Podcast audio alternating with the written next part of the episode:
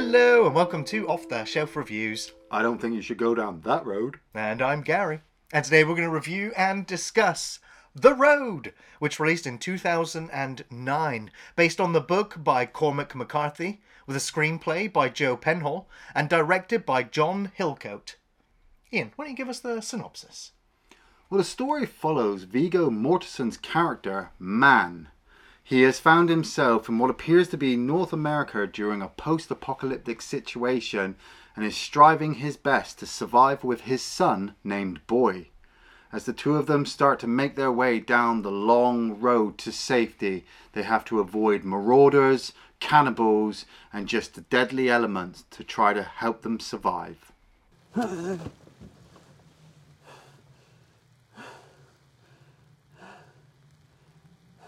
So apparently, the director for the film had read the book before it was even published and fell in love with it and knew that he wanted to uh, make the film for it. Yeah. And when the writer was hired to do the screenplay for the film, he was hired, I believe, because he said that he didn't need to change any dialogue from the book because it was practically perfect already. Yeah. Uh, and this was a book as well that uh, spread pretty successfully via word of mouth. Yeah, yeah. Uh, I'd, I'd heard nothing about it until I was literally gifted a copy and told, you love post-apocalyptic, you know, worlds. Yeah. You should read this book. And I have to say, the, the book itself was a page-turner. Hmm. I read it in, in nearly one sitting. And I probably would have done if it hadn't gotten so late.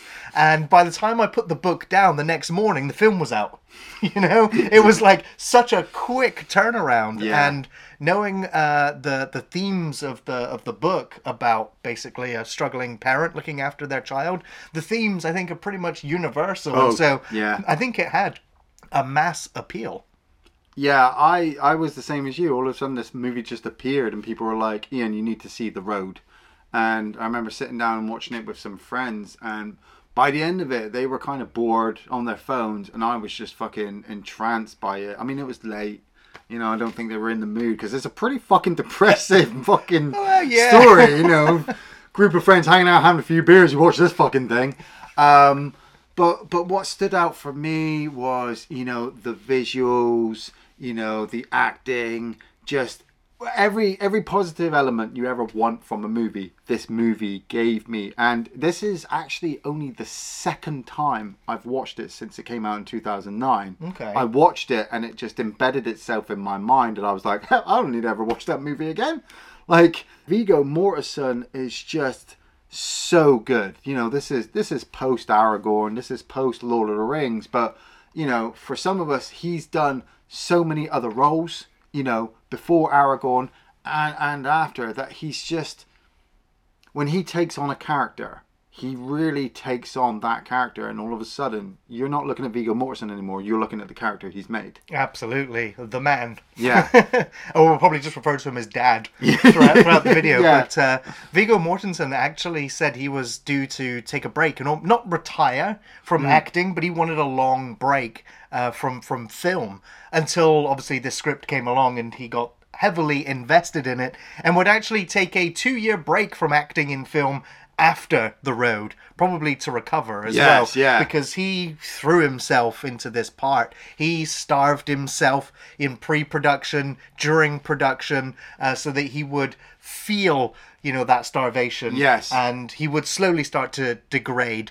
And he also, the you know, the prop clothes that he's in, he stayed in them. He slept in them. Yeah. He made them his own, so that he was engrossed in the world and in the character he was in. Reportedly, to the point that when he went into local supermarkets or stores, he was kicked out by security because they thought a homeless person had wandered into their store. Yeah. It's just like that's yeah. So uh, he wasn't necessarily method acting, but he really wanted to engage with this part and make it as authentic and believable as possible. Yeah.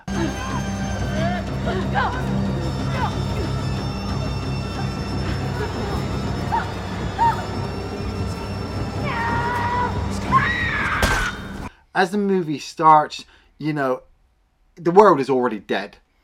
We don't know how. And I think that's one of the beautiful mysteries of this movie is that It's not important. no, no. It, it, I mean, for me, it kind of is. I kind of want to know because it's such a fucked up world. I'm like, what has caused this you know we've got we've got boats in the middle of roads with no water we've got fire laced the whole you know horizon like it's napalm you know like And this is nearly a decade after the apocalypse. Yeah. So it's like it's ongoing. Yeah. It's like things still haven't quite totally died yet. You know, he, he mentioned something like uh, it being an earthquake. Yeah. And he was like, well, that's probably the least of our worries in this day and age. it's just like, oh my. Uh, but then we, we, we find out that we're almost in like a dream state where he's flashing back to his home life where, Yeah. you know, he's looking after his horse, he's looking after his wife, his Yeah. pregnant wife Yeah. uh, until we get that shock where he wakes up at night, looks out at the curtain, and there's like an orange light. yeah And then he's rapidly filling up the bathtub with water, which you know is one of those emergency reactions because you don't know when the power and the water's going to cut, get cut off. Yeah. And the panic ensues until, you know, he keeps getting jolted awake when he's right next to his son again. Yeah. And we keep getting those intermittent flashbacks uh, throughout throughout the story to kind of remind you of well, life before. Yeah. And also because even though Charlize Theron's character Mum isn't in you know the main narrative flow, we realize she's not there when he wakes up. Yeah. Uh, and so it's a constant reminder as to what they've lost and you know as also serves as the drive for where they're going on this road. Yeah. I mean, I thought that was great when I was looking at the notes that um, Charlize Theron had read the book and wanted to put herself in the role, you know, as the mum. Um, but they also greatly expanded her character as well to, to yeah. give it a bit more uh, backing. And I mean, I love it, but I also fucking hate her as well. She plays it so well that you know, one moment they're they're dealing with her pregnancy. You know, we don't know how long they stayed alive after we saw them wake up. All we know now is that she's given birth, and then the next flash that we'll see later on in the movie, like the boy looks about seven or eight. So I mean, I could be wrong, but they've at least been there a couple of years still in the house, and she is suffering with depression. She's suffering with you know postnatal problems. She she hates the world that they live in and she's questioning about like about taking her son with her like a, a joint suicide thing. You know there's the scene where she's like there's only two bullets left. We were hoping for three because you know then i could kill myself kill the boy and then you could kill yourself. And it's just like what are you even thinking? Like like like i'm a parent but i don't know if i could actually kill my child like that. But then again like It's a sweet mercy yeah. at the end of life on Yeah, this planet where you're horrible to think you know like you you might get killed you might get eaten or probably both and worse. Yeah. and so to spare your child that horrific end with a quick bullet is a mercy uh, but it's a horrible thing to even contemplate and the fact that this mother character has been contemplating it for nearly a decade Mm. you can tell that you know her life well, life has no meaning to her anymore, and No. that's what she's contemplating. Like, it's not just enough to live. There's what you know, or sorry, to survive, because there's nothing to live for anymore. But All of our neighbors have killed themselves as well. but that's- it's the way to out. that's the mistake that she's also making is that the child is what they have to live for like you know taking away, taking away that child's life is almost as horrible as just not feeding him you know just let you know oh well the world's bad and i don't like it so i'm going to kill him because i'm hoping that he'll go to somewhere better it's like you don't know that this is this this is this is life this is now life the earth has moved to this stage now and so uh, the emotion in Viggo Mortensen's face as well as the dad, where, like we said, we keep flashing back and he's teaching his son. You know, they're sleeping in the car, aren't they, um, near the tunnel? And that's when we first kind of see some marauders uh, come up in their truck. And these guys have got guns, you know, they're killing people, they're taking everything that they can because they themselves just want to survive and we don't know what they have been through or what they have had to do or had done to them that now they're grouping up. I mean like i said we've all seen walking dead. Like do you join rick or negan? You know which one's the better kind of scenario? But it's such a tight sequence. Um, i mean we have Garret Dillahunt um, playing one of the uh, marauders who kind of walks off to take a leak and dad and son have already escaped from the car and made their way out into the woods and they're watching and dad's only got these two still the two still two bullets that they had and he's he's you know he, they have this face off confrontation and you know that the that the the the, the marauder is he's just going to kill them. You don't want to kill them. You don't want him to kill you. But like I said, this is the world that you are trying to survive in now. And so when he has to fucking blam in the head because he's kidnapped the son and he's ready to fucking slice his throat, I get emotional when he's when he's sat next to the river Yeah. and he's washing the blood off his face and he's like, I'm not going to let anything happen to you. Nobody's going to kill you. It is a really, really intense scene. And Garret Dillahunt, ah, he's Oh, he's a amazing. superb character actor. And when he does the, you know, just come back with the boys, it's going to be fine, just get in the back of the van. And he does that grin. Yeah. He's just like, oh, you're so full of shit. You know, and of course, we saw like one of the other guys on the back of the truck moving and he's missing half of his leg. And I was like, did they eat his leg? Like, even though he's part of the posse or whatever, like, they're still eating each other. It's probably how desperate things are. I will say, uh, the film does a really good job depicting and establishing these are cannibals, these are bad guys. Yeah, yeah, with- without uh, needing to show it in extreme graphic detail, which, if you so I should let you know if you ever decide to read the book or not Yeah. read the book, the book depicts some of the cannibalistic acts and shows some of the slavery uh, that's going on. Uh, in and of course, your imagination is much more graphic in its details than the film. Uh, decided to not not shy away, but Yeah. but felt like it didn't need to need to. gratuitously show, but suggest it. Yeah. Um. So so. Um, but I think that works on the strength of the actors that you believe when they say like they're gonna you know eat you and rape, Rape you you and and- kill you in whatever order they choose on the day. Yeah. You know you you believe it. Yeah. Uh, and I have to say as well, the sequence where he's uh, with his son in the river. Um, apparently, when they were filming this, conditions were freezing cold, and they they promised the boy like you're gonna do this and we're gonna do it in two takes and you're gonna be fine. Obviously, on the second take, the sun came out, and uh, that ruined it because they, they needed to make sure the Yeah, sun didn't yeah, appear at all throughout yeah. the film. So they made him do it again. And apparently, the tears and the sobs and the cries during the following improvised then sequence was was real because the boy was in tears. but Viggo cold, yeah. stayed in character, played the dad for real pretty much, Yeah. and kept the scene going. And I guess quite a few of those little happy accidents, I guess, kind of you know uh, continued throughout the filming uh, because everyone was so involved in what they were doing and so it just made for those precious real moments when the actors were exhausted tired and Yes, beaten yeah. they, they they just knew the characters so well that they could just have those little moments which comes through on screen so well Yeah, I mean, I mean, Kodi McPhee playing the boy, like he, he's so good as as this child actor in this horrible situation because, you know, like he he doesn't want to just be broken down and crying all the time and being dragged around. He believes in his dad. He loves his dad. Is he? He just keeps calling him Papa, Papa. You know, and just every kind of scenario they get into like the dad is doing his best to help his son and keep him alive but at the same time he's he's two seconds away of fucking ending his life. Like we said that the you know the dad doesn't want him to get caught and be traumatized and hurt. Well there was that i thought it was a fantastic sequence early on when they're going past like a giant barn area. Mm. And they decide to go inside to scavenge for food. Yeah. and they see a bunch of corpses hanging from the Yeah, rafters. Yeah, and yeah. of course dad man is just like this is a you know usual sight really Yeah. whereas the boy still just like wants to just touch them make sure it's like he's kind of confused by it still doesn't quite understand Yeah. all he knows is they've gone to a better place maybe, Maybe. he's- you know that's where mum's gone but it's again just underlining that uh, that the you know the the end of all hope.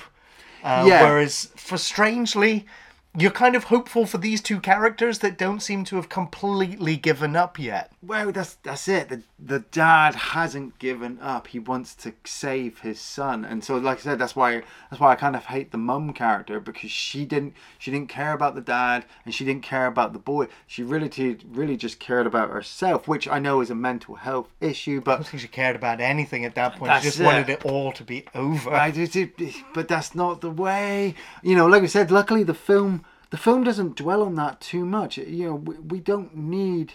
We, we focus so much on the father and son relationship that you kind of forget you don't know what has caused the apocalypse, and you you don't know what's making all the marauders and robbers and cannibals go round and do all their things. The camera is just literally just focused on these two characters, and visually, I, I, I love just everything they're walking down through. I mean, I think uh, John Hillcoat did absolutely his best to convey this post-apocalyptic wasteland with I- I mean, obviously, you know, I don't know really much about special effects and stuff like that, but it's like, you know, what is CGI? What is matte painting? What is Well- just well done practical effects? They went to a lot of real world locations where natural disasters had occurred. Right. such as flooding or fires. Yeah. And so they got to walk around these actual locations and go, okay, this is kind of exactly what we need to match Hmm. in the film if they didn't already just film there.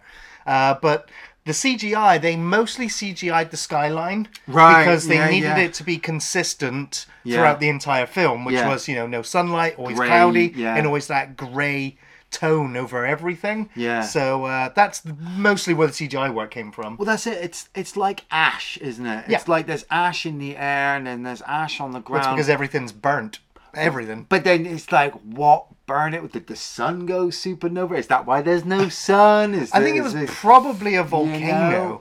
or a comet of some or- size. Yeah, but then, like I said, the film doesn't dwell on it enough. It just says, "Look, it's happened. Let's just follow these two characters." And like, Well, I should just say you were we, we are following these two characters, but the reason being was that that was Mum's last words. Hmm. Go south. Go No, south, no, yeah. we don't really know any particular reason. You know, it was just that she just gave them a purpose before she left. well, she did. She did say, didn't she, that they weren't going to survive another winter in that house. Yeah. Um, and so to move south, and Dad even says that if we move south, it's a lot warmer. We hopefully. But we'll even survive. though they end up in frozen a frozen wasteland on the way there, so I'm like, well, how cold is it back if they'd never left? Yeah, like it's getting real bad. But you're right about the landscape shots, like we when they're walking down that the the, the road, and you've got all the telephone poles. They're just Yeah. like skeletons basically in the road. Uh, yeah, just all the destruction, the debris, the Abandoned fallen down buildings and cars. Yeah. Uh, that like that tunnel where the the marauders were. Uh, it is all just very visually evocative. Yeah. Uh, and sometimes the two characters are not even talking, and the music is doing Oh, the talking yeah. for you, and Yeah. it's very dreary and moody, uh, and it gives you time to watch and reflect on the imagery that you're seeing whilst you connect with these two characters who Yeah. you know who who we watch get slower as starvation takes them they have that really sweet moment where he pries open a vending machine and Oh, gives the him can of the can of coke Oh yeah. there's a bit of a continuity error there where the can when he gets it's horribly dented but when he's drinking from it it's totally fine Yeah, and Oh, so I wonder how many cans of coke they went through I was gonna say, and well, as soon as he opened it, it shouldn't have gone Well- all up in his face. I don't know. With it being like nearly a decade old, I'm pretty sure syrup? it would have been. Yeah, it would have been like like oil. I don't know. but um, uh, they apparently they filmed that sequence multiple times with a different can. Branded can every time because Right, they're like, right. oh, there's no way Coca Cola are going to let us have it. Yeah. Because in the book, it's a can of Coke. Right. Uh, so apparently, Viggo went, hold on a minute, hold on a minute. Uh, we're not going to keep filming the scene with different bottles or cans. Yeah. It's going to bring up Coca Cola. hey, it's Viggo Morrison. Yeah, yeah, the guy from Lord of the Rings. Yeah. Oh yeah, we want to, want to use a can of Coke in, in this movie. We can? Oh great. We can use a can of Coke. Let's go. okay. Nice one, Viggo. Thanks, Aragorn. I mean, some of the most horrible sequences, though, really hit home. Like they they they come across a house, um, and they make their way inside the house. Which, like, I love the fact that he, he, Dad doesn't just leave the kid uh, around somewhere to hide and then go and search the place himself. He's always got the kid with him. He's taken him into the house with him, and they they come across like a a, a padlocked cellar door um, and they prise it open and they go downstairs to look for food and things like that. And I mean, the boy has kind of looked around at certain things outside as well, like stumps with huge axes in and huge blades. So you know something nasty's either happened or been going on. And then when they get down into the basement, you just find like all these emancipated prisoners. Half-eaten prisoners.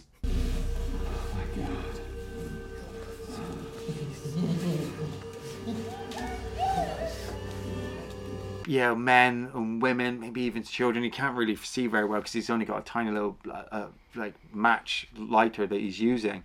But Dad then realizes, oh fuck, you know, th- th- these guys are like eating these people. This is their storeroom. Um, and so they rush out to try to escape out of the house, and the people come back. And so he takes the boy up the stairs. They go into a bathroom. You got what noses and ears and all this other shit in the sink, you know. So, as much as he's trying to protect the boy, he's actually inadvertently brought him more and more traumatic things to fucking see. And, um, you know, they're trapped in the bathroom and they can't get out. And he's two seconds away from blowing the kid away. And the kid's just like, Papa, am I going to see you again, Papa? And I'm just like, no, don't fucking kill him, God's sake. It's horrendous. It really is. Uh, but thankfully, they've riled up the prisoners downstairs, Yeah. and a couple of them have smacked up through the floorboards or through the latch to try and get out, which causes a bit of a ruckus and a, a moment uh, for for man and boy uh, to make a break and get out of the house. Yeah. And then they have to wait outside, don't they? They they they, they can't run too far because you've got two guards there. One of them's got a rifle, so they've literally just on the outside of the house. And then they're falling asleep. It's night time, and all you can hear are the screams coming from the house. He has from to the house. cover his son's ears. ears. Yeah, you know that you're just hearing whatever they're they're fucking killing there. I mean, when he wakes up and they're still sleeping, I, I maybe it's just me, but I would have probably gone and burnt the fucking house down with them all inside just to get my own back. Uh, but I get the fact that he just literally picks up his boy and he's just like, "Let's go." It's safer that way. I think yes. Yeah. Well, I mean that's the other sort of moral dilemma running through the film is that you know uh, man is teaching boy to carry the fire Yes. inside him. Yes. And it's up to you really to kind of figure out what what that means. We're the good guys. Uh, but We're that is guys. what he is trying to cement in his boy that we are the good guys, and uh, almost everybody that we come across are the bad guys. Yeah. I'm like, well, that's kind of a bit of an easy way to put it. It's just you Yeah. know, it's black and white that way. But that's when we have some of these other interactions that come along throughout the film, where we realize like the boy's innocence and purity, Mm, yeah. uh, and kindness to strangers is coming through, whereas Dad will also see that as uh, as a weakness, uh, as a as a liability that will get his boy killed, considering how dangerous everything else is. Yeah, but it's it's also like I said, as a as a parent, you you don't want to take the innocence away. You know, Dad kind of sees that he knows he can't like he can't just kill everybody that he comes across. He he has got to kind of talk his way out of situations. He has got to try to to, to make some kind of friends. I mean, we have this great moment where they they come to a house um, and the person inside has died. And they, they cover up the body. Not like they must have just died in bed or suicide or whatever. And when they go outside and they go to leave, they come across a bomb shelter, and it's one of the most heartwarming moments in probably the whole film. I mean, there's another. It's the moment of about. reprieve, isn't it? Yeah. It's just like they've got a break because They they were finally only, got a They were looking in the mirror not too long ago, Yeah. and they're like, "Look how skinny we are." Yeah. You know, so to have this this moment, you know, where they've got food for years, Yeah. medical supplies, It's warm. Yes, You know. and uh, but uh, so yeah, you know they, they share the, they share some meals together. Yeah. You know, he opens up a bottle of Jack Daniels. They get to wash themselves, clean do. themselves. Yeah. like like they they've made it. Yeah. They're gonna be okay here for at least a couple of years. But during the night, you can hear a dog barking. Can hear somebody yelling. Yeah. And Dad knows, you know, next day we're out. We're taking everything we can and we're leaving because if there's somebody nearby, they may have seen us. They may eventually see us, and it's not going to be safe. Yeah, and they, they can't just stay in this bomb shelter forever. I mean, it's only tiny. They need to they need to like still go outside. They still need to exercise. So you know, it's uh, like it's a false heaven, I suppose. You know, here's God. Like like you had that moment where I suppose Dad had kind of prayed. You know, like he was he was crying. Viggo had broken down, was crying because he just wanted a fucking break. He needed something, and now they found all this food. I mean, there was a wonderful sequence where, you know, like said, they've they've had a wash. They've they've cleaned. Dad's kind of cut his beard down a little bit, shorted his hair, put on a little suit for himself. The boy's got a little clothes on, and they're they're just enjoying this amazing meal. He's smoking a cigarette. He even says to the boy, like, "I see. I bet you, I I, I seem like an alien from another world to you." Yeah, You you, know. can imagine that. It's a oh, great Oh, line, isn't so it? So great. Yeah. So fucking great. You think I come from another world, don't you? But yeah, due to the the noise that they heard, they know they've got to get on the road again. Yeah. And it's not long after before they see a stranger just a little bit a ways down the road, Oh man, yeah. just stumbling along. And uh, the confrontation, they're just like, well, the, the man starts throwing his belongings at. Well, sorry, old man starts Yeah, throwing his old man, belongings yeah. at man and boy. Like, just take it. I haven't got anything. got you nothing, take it. And uh, man's just like, well, I'm, I'm not a thief. Like, I don't want your stuff. Have it back. And uh, and they they just want to move on. But boy is just like, but We're, dad, we're the good guys. Papa, we're the good guys. Let's feed him. You know, and they share a, a kind of uh, a fruit with him. Yeah. Which he ends up vomiting some of it up. Yeah. Uh, but they invite him back uh, to have dinner with them for one night. Fucking Robert Duvall. Robert Duvall is almost unrecognizable here, but he delivers such a gr- such a sweet, innocent role here. Yeah. You really believe that he has been through some shit Yeah. in this last decade. Yeah. And again, he uh, improvised this whole sequence where he talked about having a son Oh, who just man. gone. And that was because again the actors were tired and cold, and they were just in character while the cameras were rolling, and I just beautiful magic happens. Duvall playing Eli. He's just he's because he's he's got cataracts or he's going going blind, blind, or yeah. whatever, and he's just staring off. And Viggo says to him like, you know, what happened to your son? And he takes a moment because you can you can tell that Duvall is kind of Reliving it. yeah memorizing it. You know, did this boy die before the apocalypse? After the apocalypse, did he have to kill him himself? Did he was it, did he watch him die? You know, like he even said, wasn't it? Like I'm 90. Does that work getting you out of trouble? And he's like, no. I still get beaten up. And he, he says to Viggo, he's just like, I don't want to talk to you about it. As you would probably not want to talk of it either. Yeah. It's like, God damn. It's like, oh my god! And then the next day, he's just gone. He's, you know, Eli is just walking off, and and man and boy are walking off in their own directions. And like I said, I I I, I get a lot of the people's mentalities in this movie of the position that you find yourself in, but this ninety-year-old man is just fucking walking. You know, if he can do it, there is in no there, there isn't really any need for all this horrible other shit. That's just selfishness of people doing whatever they want to survive. This old man, God knows how the fuck he survived, but he's just he's just going. Um, and and man, Viggo's character finally gets the boy to the ocean because that's where they've been aim- aiming for, kind of. To Well, see. that's they, they they had no promise that there would be anything there, a light at the end of the tunnel. yeah, yeah. And when they get there, there isn't anything. there isn't. There's nothing. It's just grey water, grey sand, grey sky. So that's almost at that point where you'd abandon everything. You're like, there's nothing here either. But it, but it's still a surprise to the boy because he hasn't seen any body of water this big. Which I mean, Gary and I were discussing this before. Like we have both different ideas about how this world has been made apocalyptic and all that. Um, but I I kind of go with a theory, and we know that Viggo's character has kind of been dying since the start.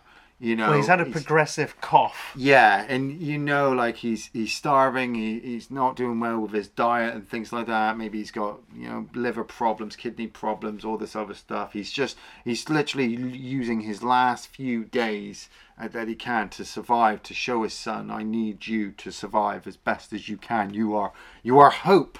You know, the the boy is just hope for whatever kind of future. And so when they get to the the ocean um, dad sees a ship out there and he goes for a swim. Now, kind of theorize, I theorize that there's something wrong with the water. I'd like, there's no way the ocean would stay natural in this in this world for for a long period. And so dad decides he's going to go swim out and check this ship.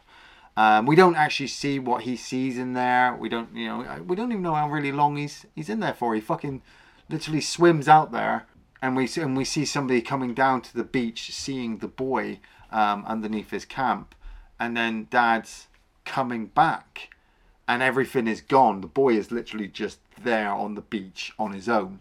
I mean, that was a, another sweet point that we actually did miss as well, is when they came across that waterfall. Oh And yes, they'd gone for yeah, the little yeah. swim Again, it's, it's just the little moments, you know, because it's like something bad happens to them, something Yeah. worse happens to them, then there's a little break, Yeah. and then something bad happens, and something worse happens, and then things get really bad, where all of their stuff's been taken, like all the supplies from the bomb shelter gone, their trolley of stuff gone, all their everything taken. Yeah. Like dad ends up picking up boy, and they and he's just with a haste as as fast as he can go because you can see how sickly he looks. Yeah, yeah. As he rushes back down this road, uh, only to see this this also very slow moving person carrying their stuff, who when they catch up to them, just immediately surrenders it. And this is where man gets a little bit brutal with him because he forces him to strip down Oh, yeah. including his boots and then leaves him as he intended to leave man and boy Yeah. whereas of course the boy is just like dad this is wrong this is horrible i know he robbed us and took everything but doing this back is is also wrong Yeah. uh, and it's only after enough time has passed that man understands his boy and allows him to drop off the the, the, the, clothes. clothes and leaves food. a can of fruit there Yeah. with him as well. Uh, and so whether whether that guy ever comes back and finds his clothes Man, I or love wanders off and dies. I love Michael K. Williams. I Yes. think he just acted so many great fucking roles in his Absolutely. lifetime, and just seeing like kudos to the guy to just stand there with with his hands on his junk, just In freezing pleading, cold, yeah. just pleading, "Don't leave me like this, man. You're doing me so wrong." But I, I, I get it from Dad's point of view. You were gonna leave us exactly like that, and the guy's just like, "Yeah, but I didn't kill the boy." I could have easily killed the boy, and I'm thinking that doesn't make this fucking shit any better. You know, you could have at least waited. You could have sat there. You know, Dad is so paranoid as well that people have been following him this this, this whole time, and he's doing everything he can to, you know, like I said, how how much shit have they seen on this road? We only know this segment. You know, how long have they actually been on the road since they left this house? You know, what is he had to have done? Has he has he killed any other people without the gun, with with other weapons? It's just your mind boggles. But you know, they leave Michael K. Williams. They take all the stuff. They drop the stuff off on the ground again. But he's he's just shouting, "Hey, hey, yo!" You know, just. But there's Nothing. There's, there's nobody there. And then as they're making their way through this kind of little town neighborhood thing, they they come under fire from arrows from a window. Somebody's firing arrows from a, a bow and arrow, and Dad takes one of them to the leg, and he'd already recovered a flare gun From, from the tanker, yeah. from the ship when they'd gone out swimming, and so he manages to crack the guy right in the fucking chest. right? well, we hear the screams, don't we? We don't see it until he rushes into the building, still dragging his, his wounded leg until we see the fire on his chest. And the woman's just like, "Oh, we didn't, we didn't know." you uh, were following us. exactly. It's like we weren't following you. Oh, okay. Well, uh, we'll just be going now. okay. Yeah. Do you wonder how many times like good people just open fire? Does that make them bad people? I- Does it make them confused, scared? Like I don't know, would they have, how many of these have already been picked off by cannibals? They thought they'd come back for them, Yeah. so a mistake was made. Yeah. like it's just a harsh, brutal, cold world. yeah. You know, and uh, and so we get moments like that. Yeah. And then they, they manage to make it down to the docks or another beach, don't they? Another large Yeah. body of water, and Dad just can't go on anymore. He's he's dying. He's fucking dying, and um, they kind of just settle down on the beach, don't they? And it's just so heartbreaking to know that, like, like they'd even said it with Robert Duvall. How would you ever know you're the last two people alive? How, how would you, You know? wouldn't. You would just wouldn't. be. You would. You would just. You would just be. And so here they are on the beach. You know, Dad's having the last few words with his son because he knows he's not got long. He's literally just gonna die. Um, and and boy is boy had already brought it up before. Like I wish I w- I wish I was with mum. And Dad's just like, well, you you want to be dead. And the boy's just like, yeah. And Dad's just like, don't think like that. But then when he's dying, the boy's just like, I want to come with you. I want to come with you. And Dad's like, you can't. You've got to stay here. You've got to keep the fire going. With you know, this, this this is what I've worked. This is how what I've survived for to keep you Or to at least teach him how to survive. You know, Oh, he tells him to do everything that they did on the road Don't in the rest of his life. Uh, But that's it. That's it's it's it's the really sad moment where in the middle of the night, you know, boy is fast asleep and Yeah. man is laying there and he's just crying. Yeah. You know, and it's the last moment we share with him as an audience because he's crying because, well, he knows he's going to die, but he's crying because he knows he's going to leave his son in this world and Yeah. there's nothing else now he can do to protect him. and uh, and then we cut to the morning, and yeah, it's a really heartbreaking scene where boy mourns man, dad, uh, and it's And he must Yeah. stay with him for a little bit because like the body s- starts to take on a really greyish colour, so boy Yeah. just won't leave his side. well, he eventually does because we, we stay with him right up until he covers covers him with the sheets. Yeah, yeah, Uh, yeah, and ready to to now move on. yeah. Um, but that's when he's approached by another stranger, and you're just like, part of you is just like, I totally forgot this this bit. I, Oh. I totally forgot Guy Pearce was in this fucking movie. right, well, yes, because he's turned up for the end of the ending scene. Yeah, and uh, and he asks him uh, a couple of questions, and they're both trying to uh, make sure that uh, the other is not going to kill the other, and that they're not cannibals. yeah, And uh, he explains like, "I've got the fire inside me. Do you?" yeah. And Guy Pearce is like, "What? You're a bit strange." Yeah, you're- I, I know. I've got the fire in me. Yeah, yeah, I'm, I'm, I'm a good guy. When you when you come with me, because in a way, like Guy Pearce and his family have seen Dad and Boy go in, and so they've been, I don't know, hoping to hook up, work together. You know, hoping that the boy's doing well, whatnot. Film doesn't go into it. We don't need to know. Don't dwell on it. Whatever. But the the fact that like, like he he brings the boy up to his family and the mum is just so welcoming like you know we've even got our own little children so i'm looking at the like i look at the children and the girl's thinking fuck another boy you know and the boy's looking at you know main boy and he's thinking shit am i gonna have to share my shit with him and Guy Pearce is like "Ksh, ksh, let's rock you know I love the dog. The dog's just oh, Oh, the such dog. a good boy. Yeah, such, a good boy. oh man But yeah, it's uh, you know they uh, it's hopeful in a way. You Yeah. know? it's it's sad that the, the dad is, is gone, but he he's got his son here his son and has passed him over almost to a welcoming family who look like they've been through this hell for the last ten years and still remain together. still remain They're still fighting, and they really are. In essence, they must have the fire in them Yeah, too, yeah. uh, to keep going. And uh, and and it, the film ends on a freeze frame uh, of boy. It does, uh, as yeah. it fades to black into uh, into credits.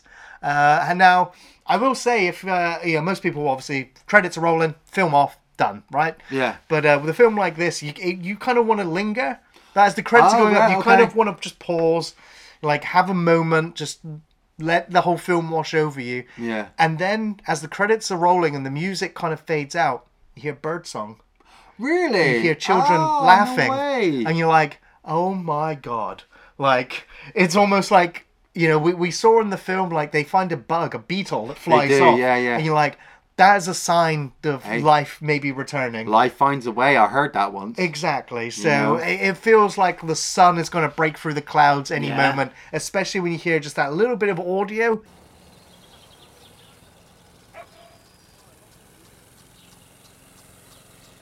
It's like it's going to be okay. We're going to rebuild and things are going to work out. Like Wow. I'm sure more horrible shit happened. Yeah, yeah, oh yeah, totally, totally, totally. Uh, but yeah, it, it like just let the credits play out and like just the audio alone will uh, it just eases you back into reality a little bit because yeah, it's a bloody depressing movie. They should totally make Road 2 Fury Road. Oh, I'm guessing that's where Charlize Theron went. Actually, she met up with Mad Max when she went off into the abyss. I just hope she avoided any fucking crashing spaceships. She'll be fine. oh yeah. Iain, did you have any favourite scenes from the road? Oh man, like the movie is just one almighty fucking long favorite scene, and it's. It, I know it sounds strange to say that because it's so dark, depressive, grey, and things like that, but visually it's impressive. The acting is so impressive. The relationship between dad and boy is so impressive.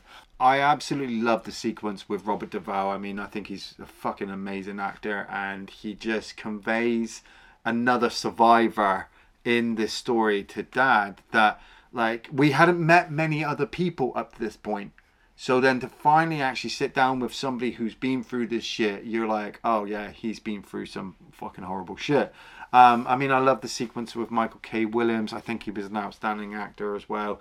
Um, and it's just credit to him to be able to stand there in the freezing cold holding on to his junk.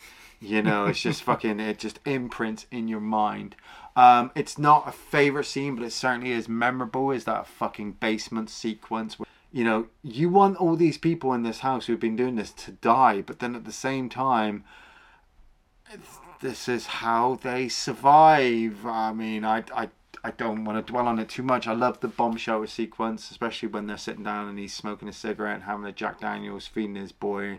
You know, if if the dog hadn't come along, they'd have lived there forever. They'd have they'd have they'd have built something on top of it so nobody would have looked at it. They would have maybe have farmed the land. Maybe they'd found other people. I I, I don't know. It's just an amazing movie.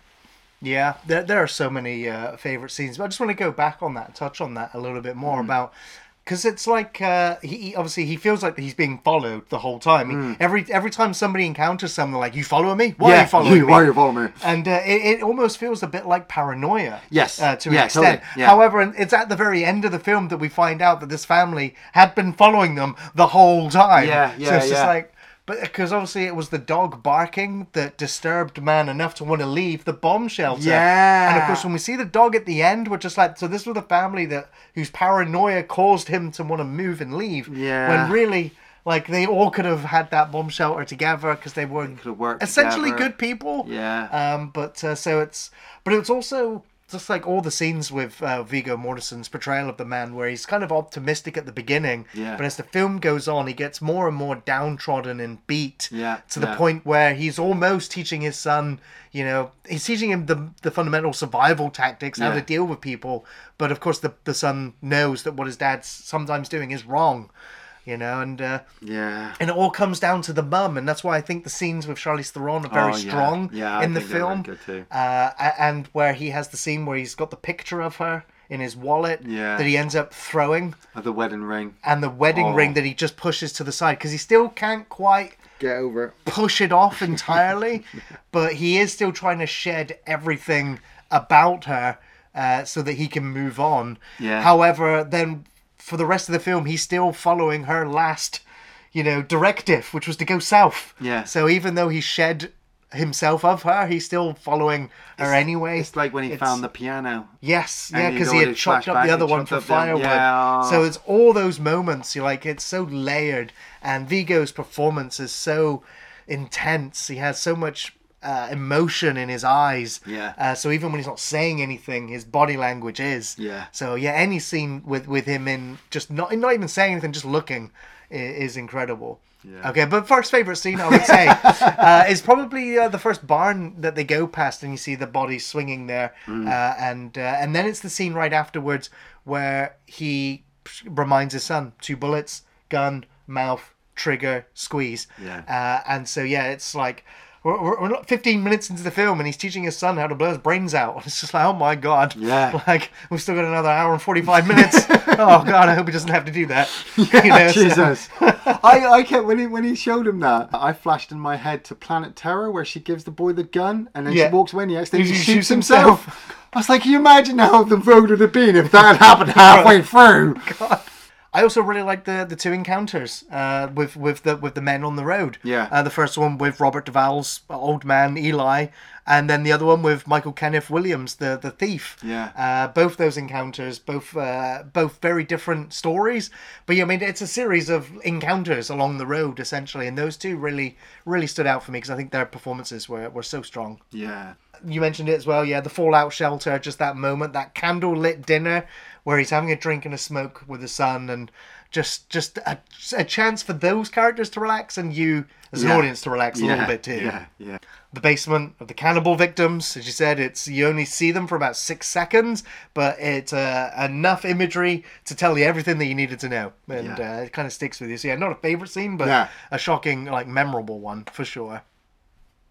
Iain, you recommend the road? I fucking highly, highly, highly, highly recommend this movie. I mean, personally, um, I believe if you are even thinking about becoming a fan of film and wanting to have any kind of intelligent conversation with people about movies, The Road is on that list. I mean, we can talk about films every day, come and go, but certain films stick with you, hit you on multiple levels, hit you with emotions before you even, eh, you know, where you didn't even think you had that capacity to feel that. And I know, I, I know people who have looked at the road and gone, I'm not watching that. It doesn't look very good. And I'm like, well, then I can't talk to you because you don't know what good is.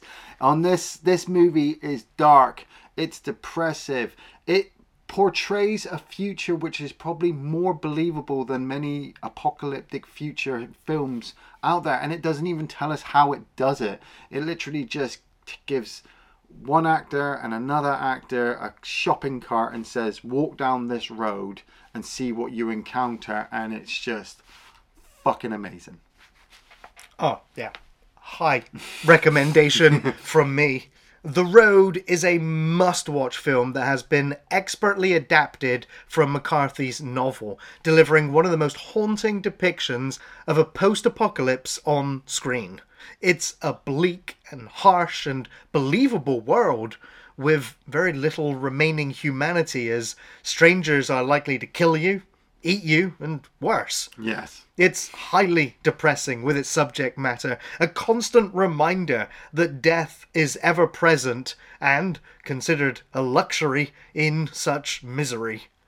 It's not completely hopeless, though, as man and boy carry the fire south past desolate landscapes, scattered remains, and while enduring the hostile weather, they keep a spark of humanity alive and in each other.